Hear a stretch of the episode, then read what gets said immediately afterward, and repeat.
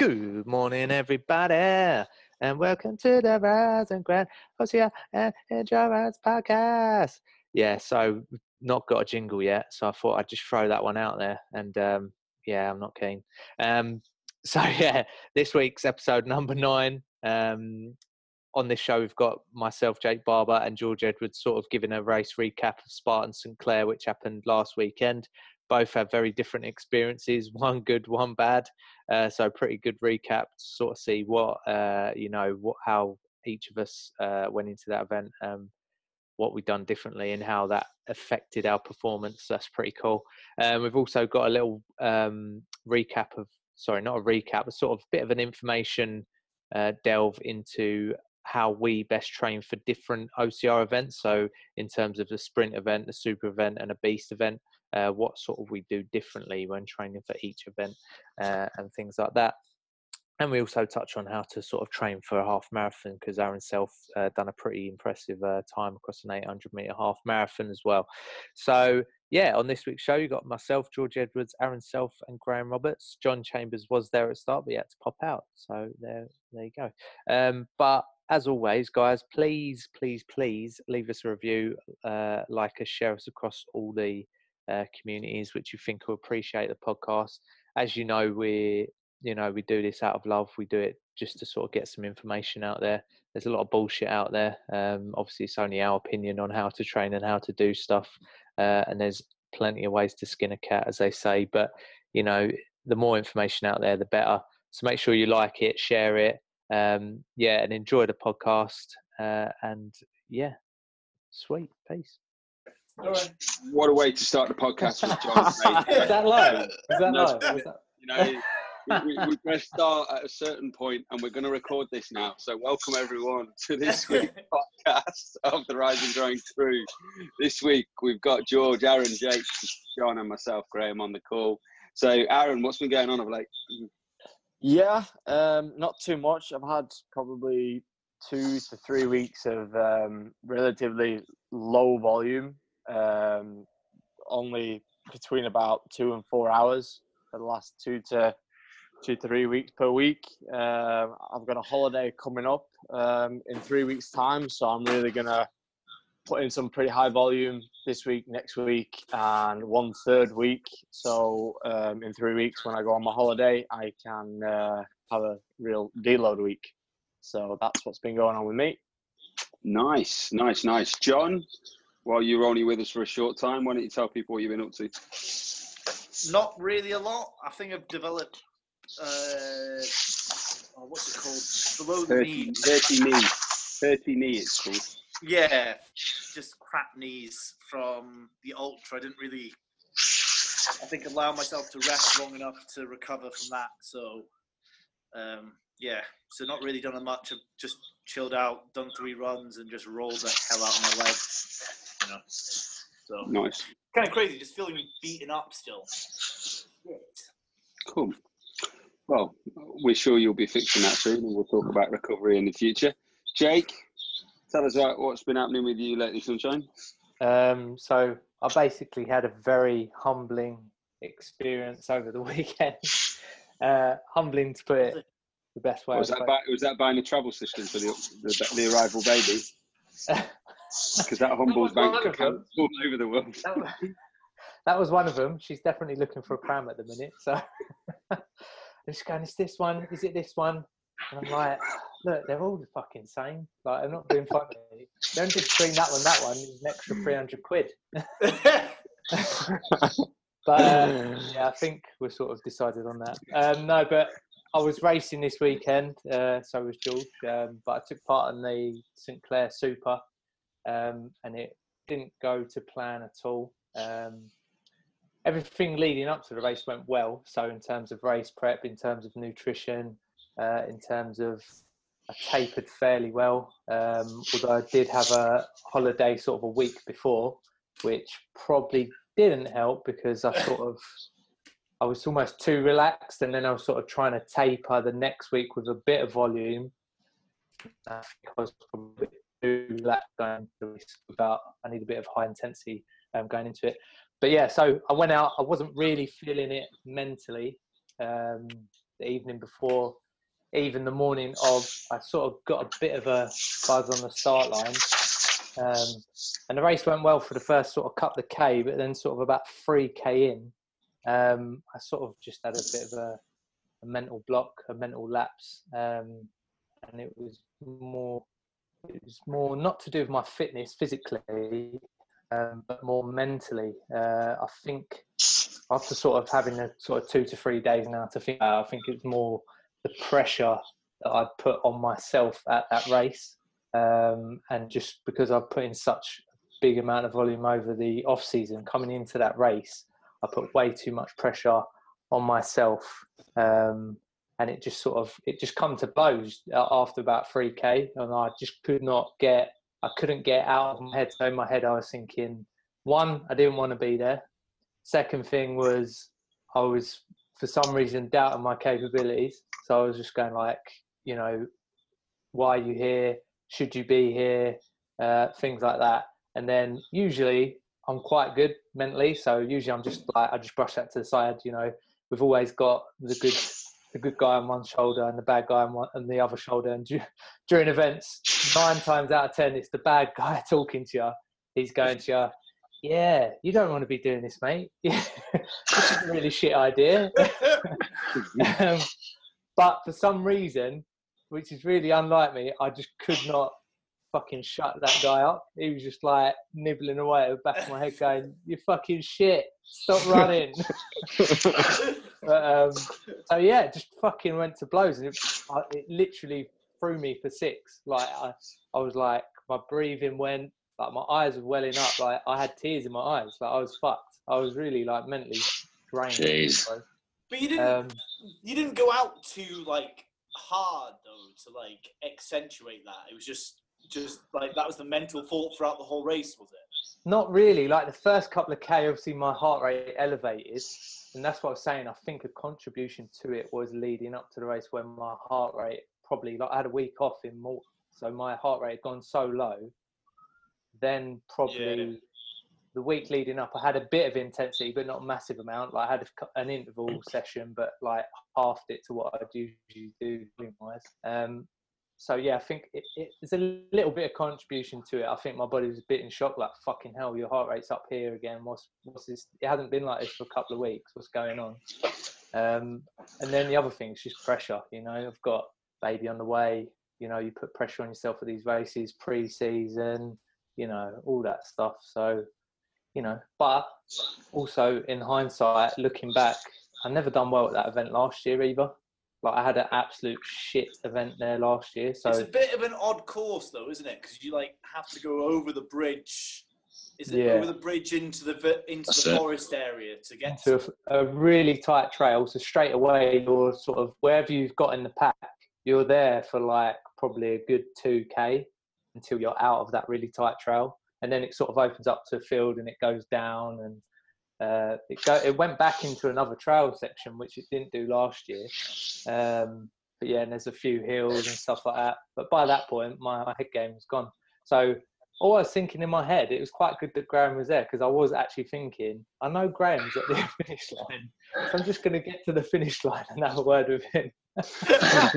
Literally, that's what I was thinking. Literally, it almost sort of got me out of uh, out of the cave. But I did honestly, I like it's the first time in a race I've ever thought like I'm just gonna do it like DNF. Like I was that close to DNFing, like so close. But you know. All right. Well, we'll do it. we'll do a proper podcast on pressure and all the things he's done all in the past because I think we could go on for quite a while about that.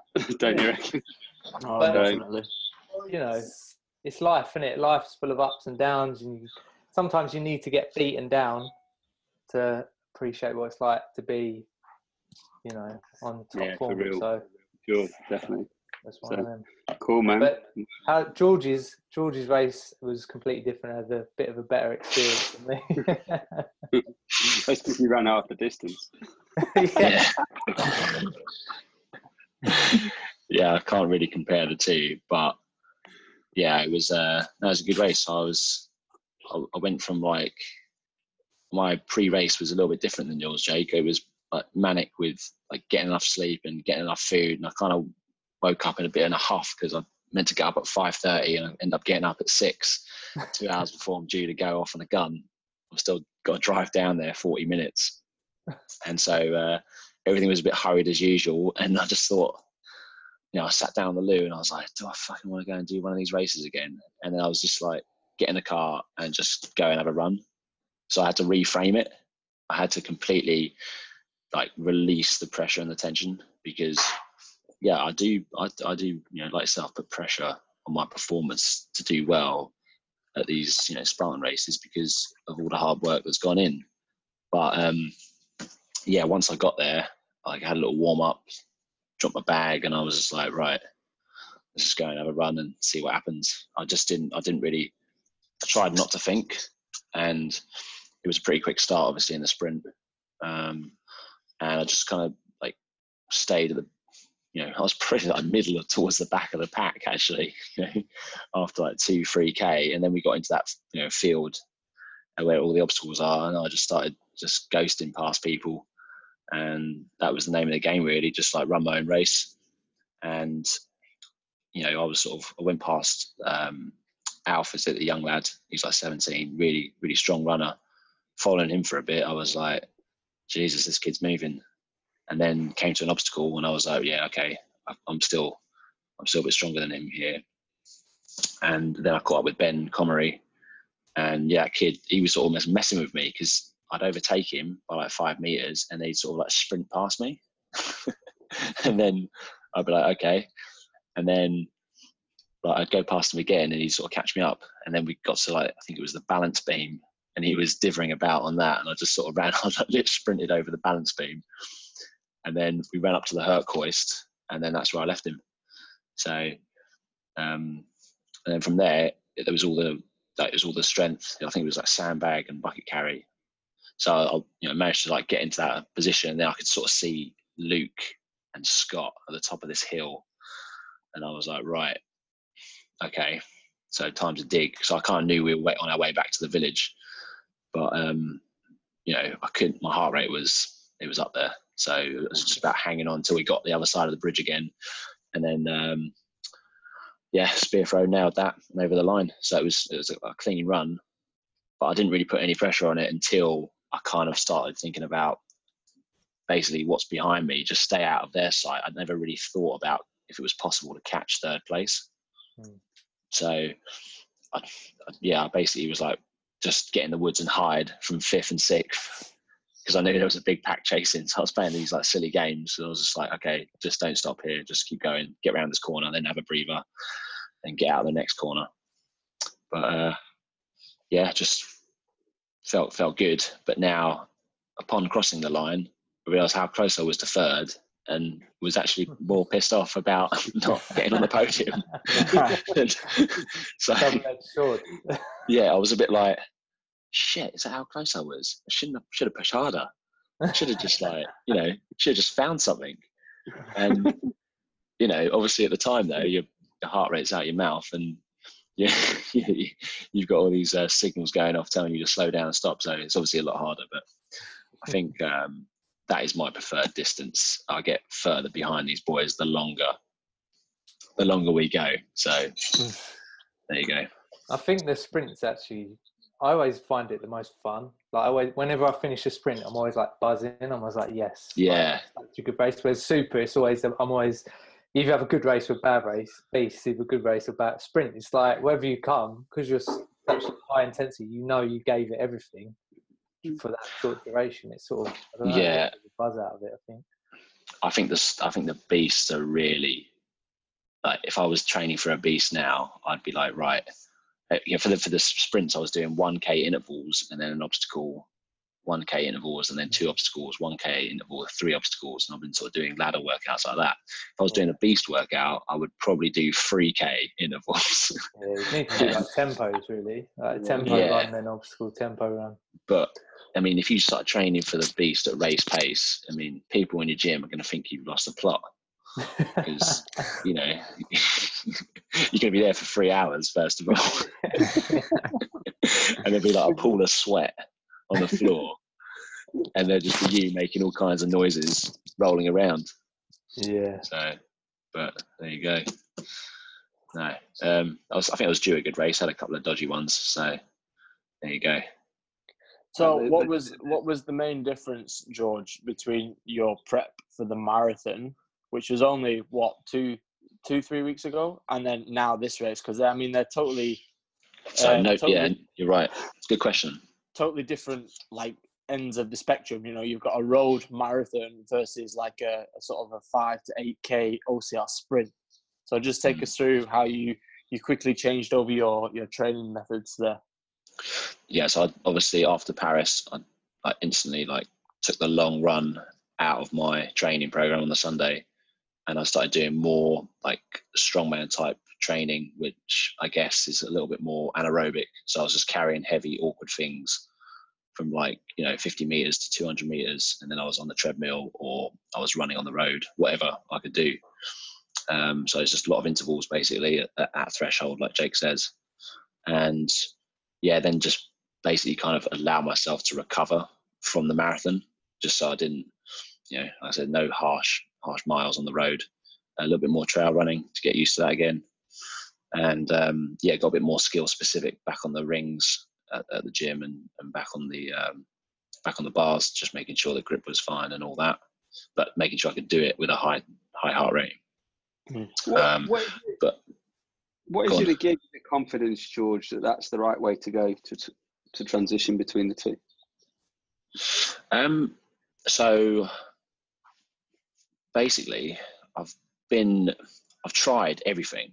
You know, I've tried all different types of way to hack like Spartan races for based on like my age, the time I can commit to it, you know, and all the stuff that's going on at home and stuff. So there's only a certain amount of hours I can commit to training, and a lot of people will go down the high volume training, like kind of attack their strength in stages, and then they'll attack their running in stages um, I knew that I had to get faster at running, but I knew in a in a in a short sprint race like that, it's more about your power, you know, than your speed Hmm. because you need strength on the obstacles, and you need it. You need to keep your speed, but it's only for six k, so that's doable. So, I basically everyone was you know moaning about how heavy the bucket carry was and how heavy the sandbags were and lower backs and people not being able to move. And because I'd done all the lifting, I was just like, that's not a problem. And because of all I've had the miles built up from the marathon, 6K was like, this is great.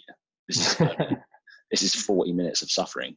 That's absolutely fine. I've just done three and a half hours of suffering at threshold, or you know, there and thereabouts. So I kind of thought going in that would work well. And you know, a few people questioned me, but I kind of knew that it was the right the right way to approach it. Mhm. Um, It's funny. yeah. It's funny that because like from what I see as well, just from people how they train and things like that. Just my perspective on it is that some people go like two ways. You either have like one guy who seems to run too much, um, and then when it comes to something like the bucket carry, sandbag carry, that's where they really struggle. Or you have like the other side where people spend too much time in the gym, and there's too much time doing sort of like hypertrophy stuff and stuff like that. It's Yeah. not really going to help them in the long game.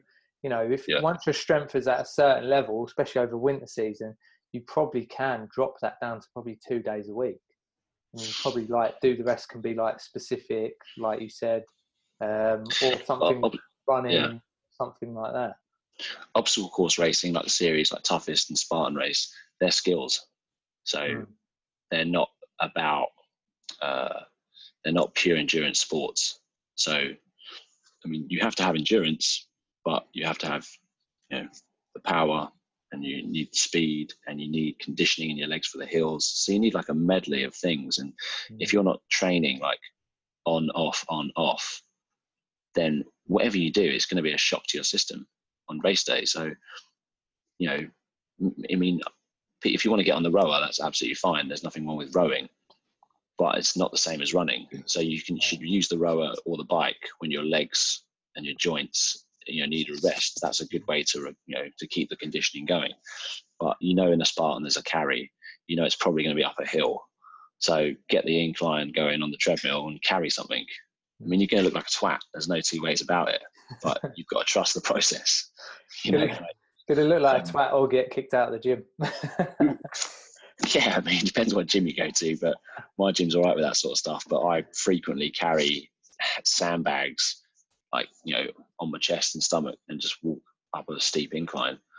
And people look at me like I'm a loser, but I kind of, you know, I don't really care. I haven't got time to entertain anyone else's bullshit theory. I know what works, and I'm sort of proving it, so it doesn't matter. Well, it all comes down to race specific- specificity. That word, wasn't it? We got it there. mate. that nailed it. Was that Swedish or English? I can't. I, I, I don't know what that was.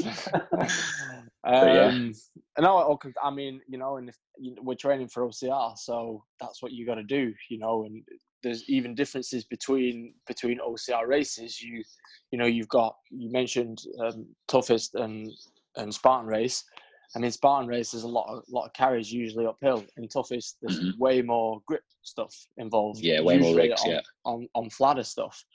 So you Yeah. got to train what exactly you know um, is going to be in your race. And I think a great example of that is Yeah. Ryan Atkins. He trains exactly what he knows is going to be on the course, like Yeah. vigilantly. Mm. Um, and Yeah. that's that's how he comes away with the wins all the time. Yeah. Um, so moving on to, to Jake, like you did the super the day before, which is obviously uh, for those that don't know, it's uh, between twelve and fifteen k. Mm. Um, yeah, it's eight miles now. eight So miles. they've the dif- they've defined the distance this year. So eight miles. It's an awkward. It's definitely an awkward distance to pace for It is. with the hills as well. It's you know, you know, it's a specialist event. Yeah. So this was your first first event for the year, Jake. So take us through what you've been going through winter training and um, how you've been working that out. So, in terms of winter training, I've been, but um, you know, just nailing down the running more than anything and strength training. So, a lot of volume on the running, um, maybe less intensity, um, and then sort of in terms of strength, I've done a lot of strength stuff. You know, five by five stuff like that. But then also bringing it down recently, doing a bit more power stuff, bit of plyo- plyometrics and stuff like that um, and then also some farmers carries, you know, carries like that. But in terms of coming up to the race, that's where I think on this one in particular didn't go 100% to plan, just because of things such as I had a holiday two weeks, so the intensity was down. Whereas generally running into a race, I'll probably have sort of, I'd say I'd have about three weeks specific specificity. Can we say that? I can't even fucking say it. Either but I'd have like three weeks specific training. So it'd be like running. Uh, so it'd be like a, you know, like a tempo run or a run at half marathon pace, then a bucket carry for X amount of distance, then back into the pace. So working on the transitions. Um, so I know sort of four weeks, maybe five weeks ago, I was doing sort of a sandbag thing, which was like, um, what was it? It was sort of 800 meter run, 400 meter sandbag carry, 800 meter run, 400 meter sandbag carry, like a few sets of that. Um, just sort of working on the transitions, working on the heart rate. However, I've probably done it a little bit too um, late uh, running up to the event. So by the time I got to the the event, I was too I was too chilled out. Like my heart rate, due to the holiday, due to the taper, it was too Yeah, low. you need the was- right amount of fatigue. yeah, yeah. So Mhm. as soon as I went into the event, I think that was a contributor to the three. After about three k, my heart rate was up because it was almost doing like a, you know, threshold sort of tempo type uh, run. So um, my heart was sort of like going, "Wait a minute, what does this feel like? We ain't done this in a few weeks." Um, so it is about that. You've got to be specific. You've got to be. You've got to tailor to your event. So I was doing less. Uh, so look at George. He was doing sort of sprints and things like that. I was doing more intervals, um, just running, and then more carries, like longer, that were more like tempo. So a tempo carry with a big run and a, um, a big run and a carry. So it's more longer duration. Whereas uh, obviously George was doing a lot shorter duration, which obviously helps him out for his event. And then if you're going something like a beast, then like George said, you almost have to make it longer. You probably have to put a bit more effort into the running because your running's going to come to play more on something like a beast than it is although you need it in the sprint. But if you can throw down a decent 5k, your running's there or thereabouts, and you need to work on those transitions between the obstacles more than anything, and getting that heart rate up and down, up and down, and transition between like, well, you're going to be pretty anaerobic the whole time, but you know you've got to sort of Mm. switch it up. Yeah. And I think I think me and uh, Jules said the other day, which was sort of a, a fair comment, which is like even though the sprint is only six k, you almost got to liken it to a ten k event because it's so long with the obstacles, and then because the super, although it's only 12, 13 k, it's pretty much the equivalent to a half marathon. By the time you've spent that time out on course, you're Yeah. looking like an hour and 25, hour 30. You know, the Mm. time. yeah, hour, hour 19 on it on Saturday. Yeah, That's which a that's a that's a very good half marathon time. yeah, yeah. So Well, you're, you know. looking at, you're looking at those sort of differences in in events. How how different would you train from a 10k to a half marathon? Well, quite a lot. There'd probably be quite a lot more Yeah. volume running in a half marathon than there would in a Yeah, So would you train your system then to to more time on feet and time in intervals as opposed to versus distance?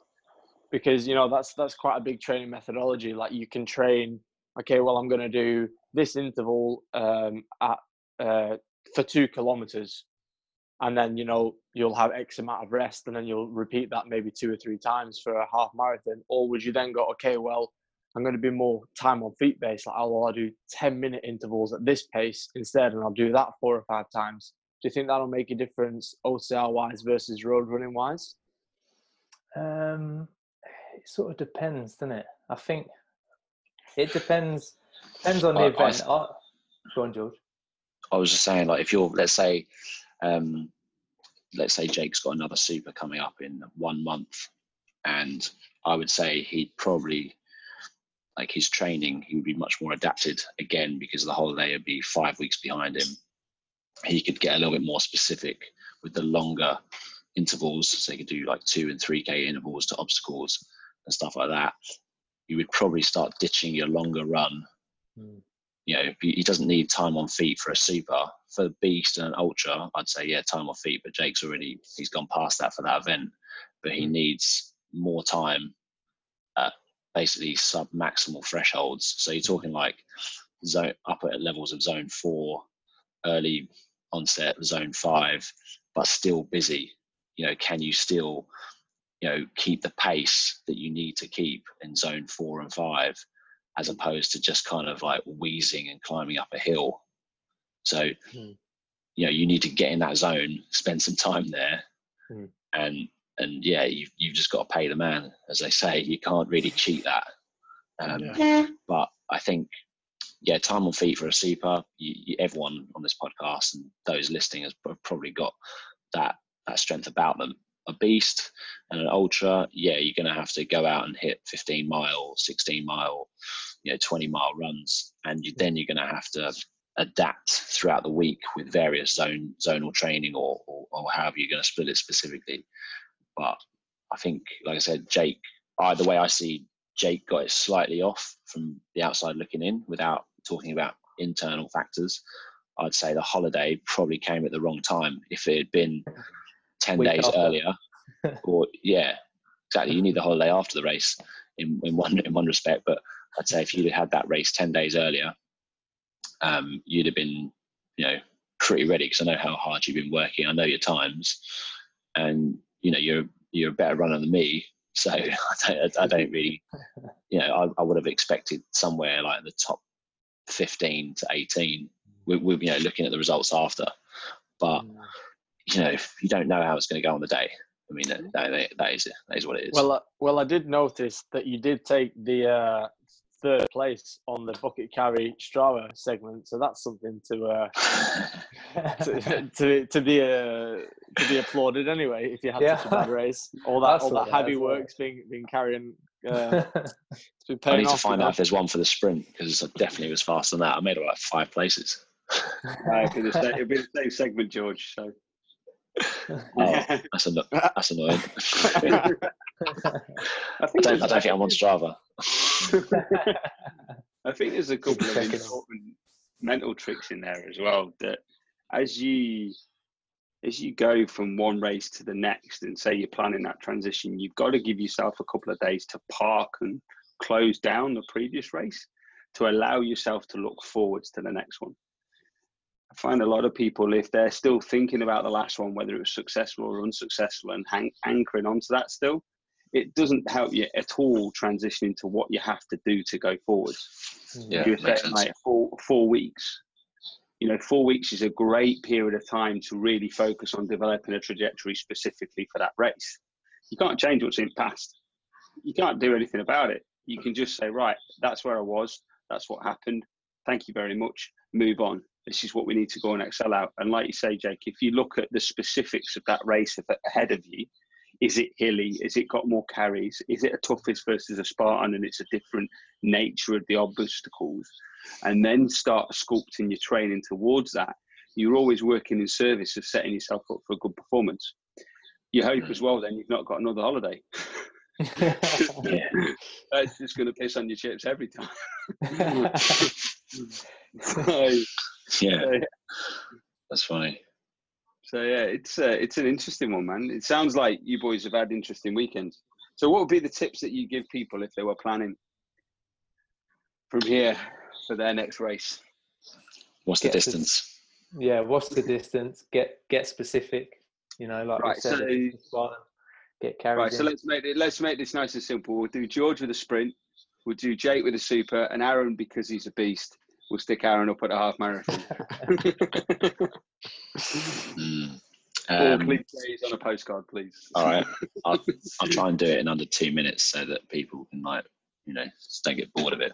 Um, basically, if you were training for a sprint, I would get some markers down. So I would basically find out uh, what your one kilometer time is, and then what your five kilometer time is, and then from there, I would kind of find yourself running at like, you know, an RPE scale like seven, eight out of ten. So somewhere in the middle where you're comfortable.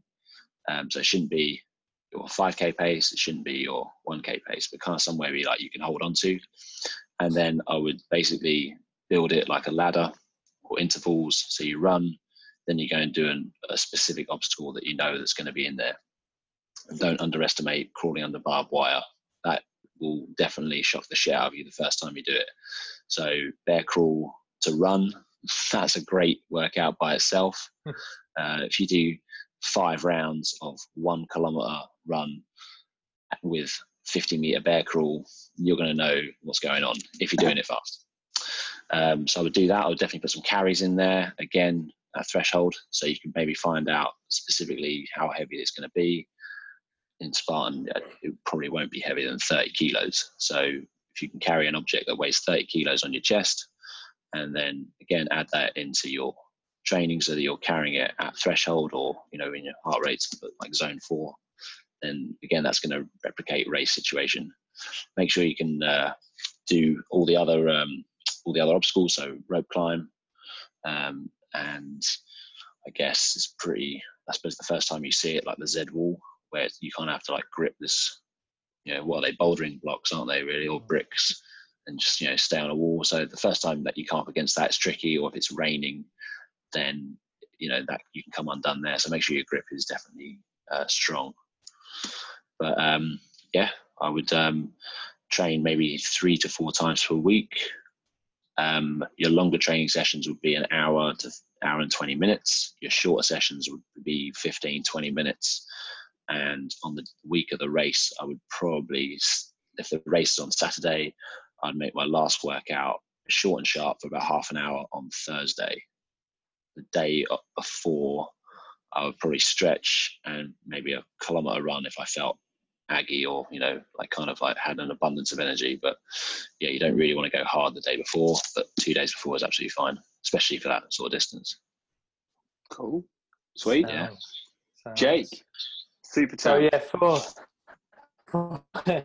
for super, like I said previously, like one of the key sessions has got to be sort of a tempo run with something, whether it's carry or whether it's um, something like burpees or jumping lunges or something. So you want to do a tempo run followed by a carry, followed back getting into that um, half marathon pace. So half marathon pace, carry, half marathon pace. Do that a few times, sort of four times, five times, Uh, make sure you have a cool down and um, a warm up either side. So something like that's really good. Um, you also want to work a little bit on your threshold stuff. So again, I always like to do intervals. Funny enough, leading up to a, a super. So I'll do like intervals. I'll do like a sort of carry threshold type session uh, on a Thursday, intervals on a Tuesday, and then on Sunday, it's sort of you can either you can get away with your long run, but I wouldn't go too mad on it. I'd cap it at sort of like less than you probably get away with 90 minutes, something like that. Uh, and again, you could sort of you could sort of mess around with that in terms of you could do right. Let's go. We're going to do 90 minutes, but every 10 minutes I'm going to do 10 burpees, or every 15 minutes I'm going to do you know just pick any body weight uh, exercise, something like jumping lunges, um, press ups, anything like that, just to change switching between the energy systems. Obviously, you're going easy, but then you want to up the heart rate and then back into easy because that's basically what you're going to be doing in the super. You're going to be running sort of a kilometer, heart rate's going to jack, and then you're going to be running a kilometer, heart rate's going to jack. It's just going to keep doing that. So you almost want to emulate that. And then in terms of coming up more into the event, you know, have a race simulation. So three weeks before, two weeks before, you probably get away with a good race simulation. You could, you don't necessarily have to make it an hour and a half long. You can cap it an hour, but you want that hour to be really tough. You want to have carries in there. You want to have. Oh wow! Um, Sorry to interrupt. Liverpool have just come back to beat Barcelona. Sorry, it's crazy. Boom, boom. but um, yeah, so you you want to make that hour really tough. You know, some hard efforts in the run-in, some carries, another hard effort run-in, then some burpees, another hard effort run-in. Um, you know, a tire carry. You know, literally you can make it up but how you how you want. I sometimes will go out on the field with like a bucket, a sandbag, and a tire, and I'll do like run a kilometer, come back, tire carry, run a kilometer, come back, bucket, and that's something I haven't done leading up to this super, which I usually do leading up to all the other ones. So, Jake, um, do you always do you always fatigue the muscle group you're you know you're going to have to use? So let's say if you've got some monkey bars or you know there's going to be a rig, do you always like hammer the shoulders before? Um, sort of to an extent. It depends what I'm feeling in terms of. So you're going more sort of grip and stuff like that. Mm. For me, I'm fairly comfortable on a Spartan race. So for me, I I know I can get away with just sort of throwing it in there every now and then. But someone who mm. less confident on obstacles, then yeah, it makes sense to do sort of like isometric holds, um, you know, also some gripping, also a lot of things that I have done in the past is sort of like get fatigued, like get on the air bike, absolutely fatigue yourself, then go do a load of pull ups, um, like dead hangs or something like that. So you're hanging. Yeah, makes sense. Like after yeah. fatigue. So that's that's also helped. Um, but in terms of structuring it, yeah, I, I usually go sort of something like intervals Tuesday, sort of specific tempos, sort of Thursday, then a longest type run, and then one or two strength sessions in the week, and you're you're there or thereabouts. I think. Yeah, and your um, when you had your VO2 max testing done and your blood lactate uh, results, do you use that that information specifically for your training? Because obviously, it's going to tell you when you start to develop lactic acid to a point where you can't clear it. So it's a good idea if you maybe start running mm. at those those intervals, however fast that is on the treadmill or whatever pace that equates to, that's where you need to spend the most most time. Do you practice that in your training with your with your carries, with your grip stuff? Uh, I usually do. Yeah, I usually do in terms of my tempo and threshold. Yeah. But recently, yeah. I haven't. Uh, like I said, the intensity intensity's been a bit off. Um, yeah, yeah, yeah. But but usually I do, yeah. And then usually I also use a thing as well as the um, VO2 max testing, I also use a bit of uh, the VDOT calculator um, by Jack Daniels. So you could put in there your recent um, 5K time, and it will tell you mm. pretty much there or thereabouts what your 1K interval should be. And it, generally, it sort of lines up with your heart rate, like bang on. I've always found as well. Yeah. So it's always a good That's thing good. to use. However, yeah. living in Royston, there's plenty of fucking hills. So you're trying to do an interval and it's saying, yeah, you've got to do an interval at four or a tempo run. Yeah, you've got to do it, say, at four kilometer, four minute kilometer, and you, you're going up and down hills.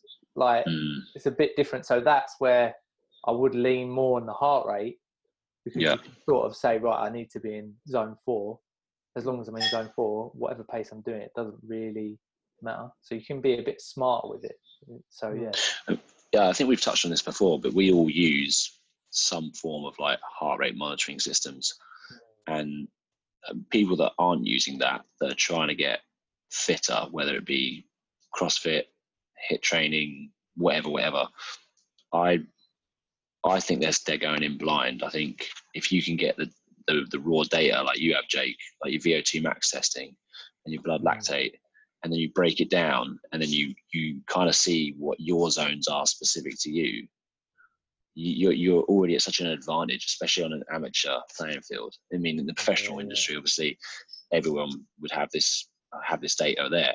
But as an amateur you can get a test done find out exactly where your weakest point is and then you can then go and train that weak point. You can program your zones into your garmin watch or your apple watch whatever you want and then you can literally like improve. It's just a matter of time, patience, and you know, and hard work.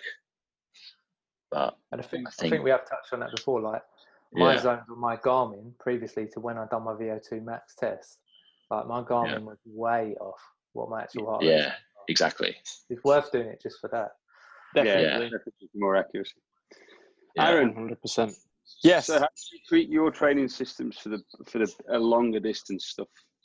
Yeah, well, I mean, we can use we can use a race that I recently did for um, for an example. I recently completed a half mara um, with around 800 850 meters of elevation gain, Savage.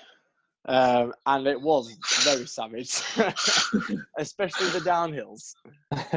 Um, and yeah, I mean, for that, uh, like like George was saying earlier, you there's only a certain amount of time and hours that we have in a day as, as new parents and as full time full time workers.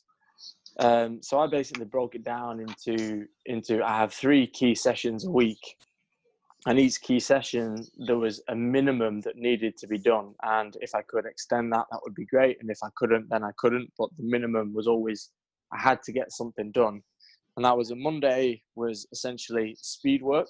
So basically working on leg tone- turnover, really short distance stuff, um, 200 meters, 400 meters, basically. Um, and that usually takes maybe 20, 25 minutes. If I could Mm. push that out longer and get maybe 20 minutes either side of that run, then that would be that would be great. That would be adding volume. But if I couldn't, just that session was super key. Um, I would rest on Tuesday, and then on Wednesday I would do longer, longer sort of stuff. So it would be more two to three k um, intervals at more uh, tempo, so like half marathon speed. So getting used to that time on feet, but pushing the pushing the tempo so it's you're not killing yourself, but it's pretty uncomfortable.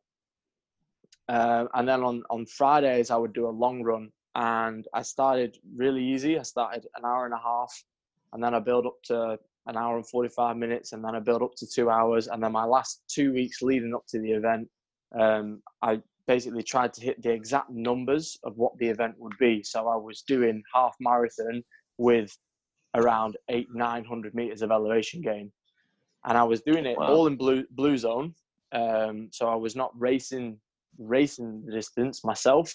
I was merely getting my legs used to the punishment, used to the volume um, and that's pretty much how I- how I broke it down. Um, and if of course uh, we're all busy, That's, if that's didn't really specific for a road race, though, isn't it? I mean, that's really good. You've obviously Yeah. like, you know thought about that before. You haven't just like made that up and sort of you know made it up week to week, which I feel No, a lot no. of people still do. You've had to like Mhm. be patient with your training. Can I ask?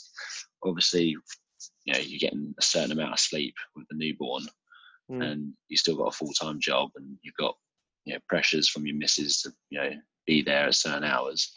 On days when you were like, I'm shattered, did you still go out and train, or did you listen to your body and back off? How did you manage that? I uh, so since since I've had it since I've had a baby, I've I've been trying to trying to play with all the different all the different ways of doing it, and there is days where I've I've uh, tried to go Monday to Friday, and I've tried to have the whole weekend off. And there's um, and I've said to the missus, right, I'm going to train Monday, Wednesday, Friday. Those are the nights that I'm going to be out training. And then I've tried to squeeze in Tuesday morning sessions, Thursday morning sessions, and it's broken me down. Yeah. Really broken me down. Is, it, is Um, that just a quick question? Do you think that's due to recovery or Oh, just hundred percent. Sleep. lack of Yeah. sleep? Yeah. It's lack, lack of sleep, and I mean, I'm coming in maybe at seven, seven, seven thirty on a on a Monday night, having just maybe done, we'll say, an hour and ten minutes of interval sessions, and then trying to get up at five a.m. to do a, a zone two run on six hours sleep. It's Yeah. it's it just doesn't work.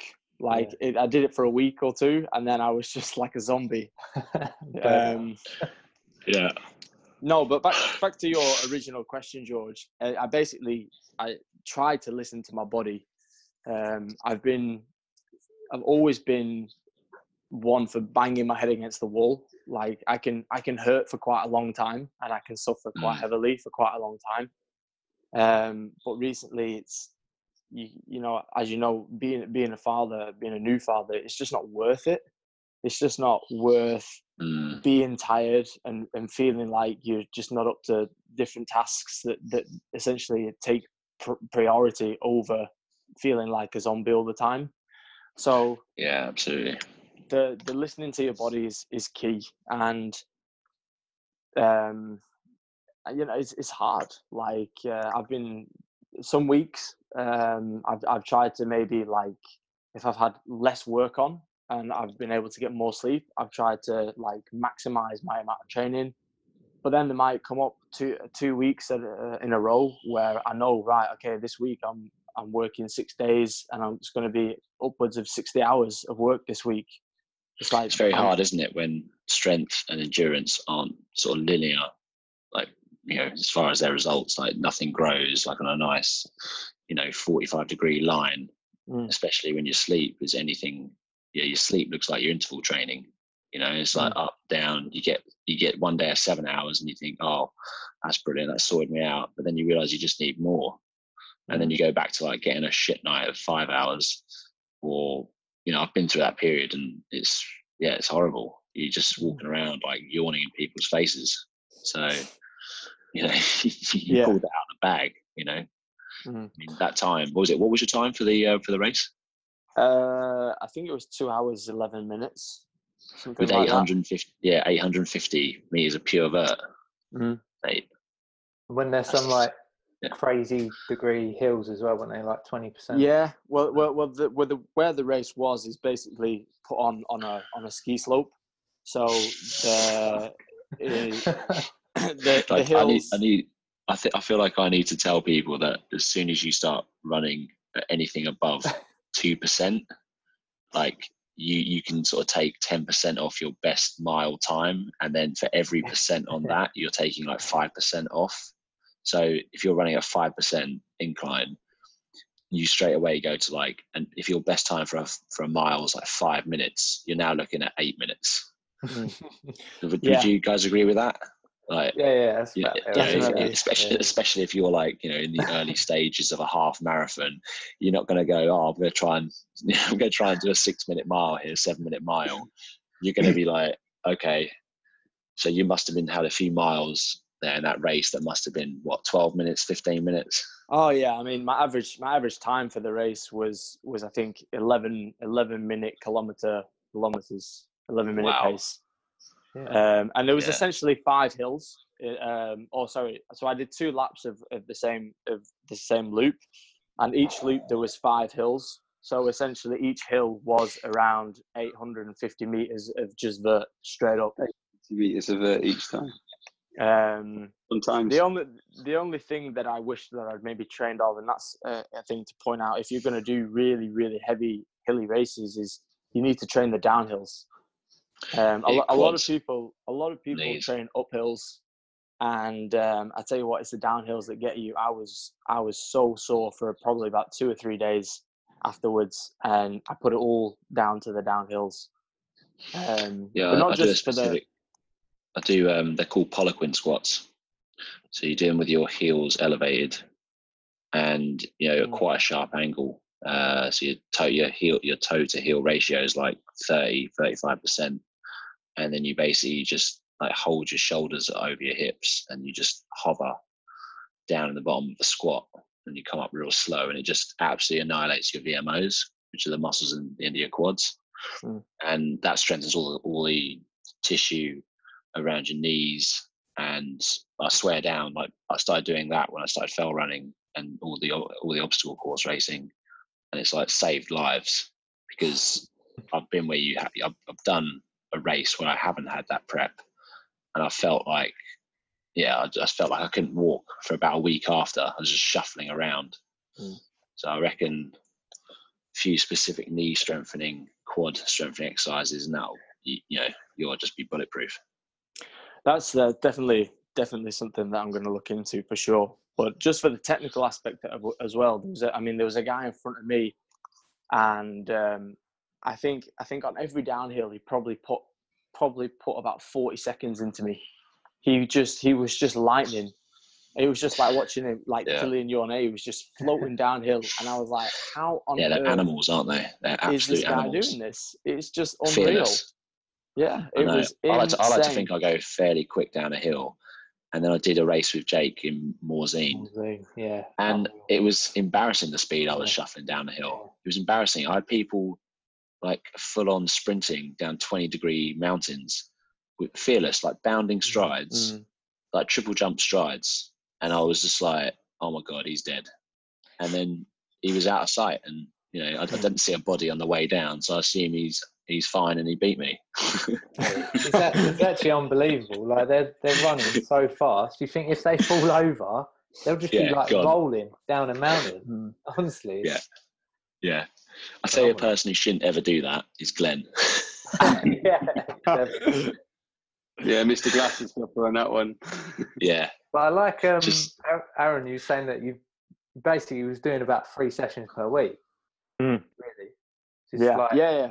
which is Yeah. solid. You know, just shows that you know sometimes because you've built up such a big work capacity in the past, and with a lot of things that you know, your volume wasn't necessarily that high, but um, you know, just three sessions, you still managed to smash it. So that's pretty cool. Yeah, and like you Yeah. said, you know, that's you, that's sometimes the things that you have to weigh up, and uh, tying that back into with with your both your both performances this weekend is, I went into that race just for a laugh because it's not far from where um, where the in-laws live, and we're making a weekend of it, and it was like, oh, this looks like a pretty cool event. I'll just sign up and see what happens, and I went there, and of course, I, I trained specifically for the event. Um, but I had no, I had no like, oh, I want to come first, I want to come second. I, I, I just wanted to make sure I, I felt good during the event, and I didn't, you know, bomb out halfway. So that's why I ta- like tailored my training so specifically. But to, uh, to tie in with you, George, like you, you went into the race and you were like, oh well, we'll just see what happens. You know, we'll just give it a whirl and we'll just have a good time. You know, as opposed to maybe Jake, you were putting maybe far too much pressure on yourself Yeah. as you put in so much work during the winter and maybe maybe that was the, the undoing and maybe graham can Yeah. you know speak more to that but i've had plenty of races where i've, I've gone into them and got ah we'll see what happens i'm here for a laugh Yeah, you know i'm having a good time with with the boys and you know I've, they've been the best performances of my life mm. Yeah, Gen- definitely. You need to like trick yourself, don't you? You generally need to that's trick- that's how I go into the event. You know, usually I'm Honestly, quite I was only talking to one of my athletes last week about what would happen if he raced with zero expectation, and we actually extended it. We extended it. What would happen if you lived with zero expectation? So started rehearsing every single day, and the guy went and won one of the mountain series events in the US. It's awesome. Um, and because, like you say, when you go into these things with no expectations, you you literally just you take all that steam out of yourself. You just you Mm. still got the fire, but you're not putting on that fire has got to achieve something. The only thing it's trying to achieve is that you just go and enjoy what you're doing. Um, and I think I think that's that's a lesson for everyone that just taking the expectation out from yourself, um, and just asking yourself, right, just go and commit to just enjoying it and stretching yourself. and see what happens. It seems to always lead to far better outcomes in so many things in life rather than this expectation driven uh, approach that people think they need Yeah. to do. Sounds So, yeah. Makes sense. Well, well, boys, it's been a pleasure as always to spend time with you this evening. Thank you very much for the insights. Until the next time.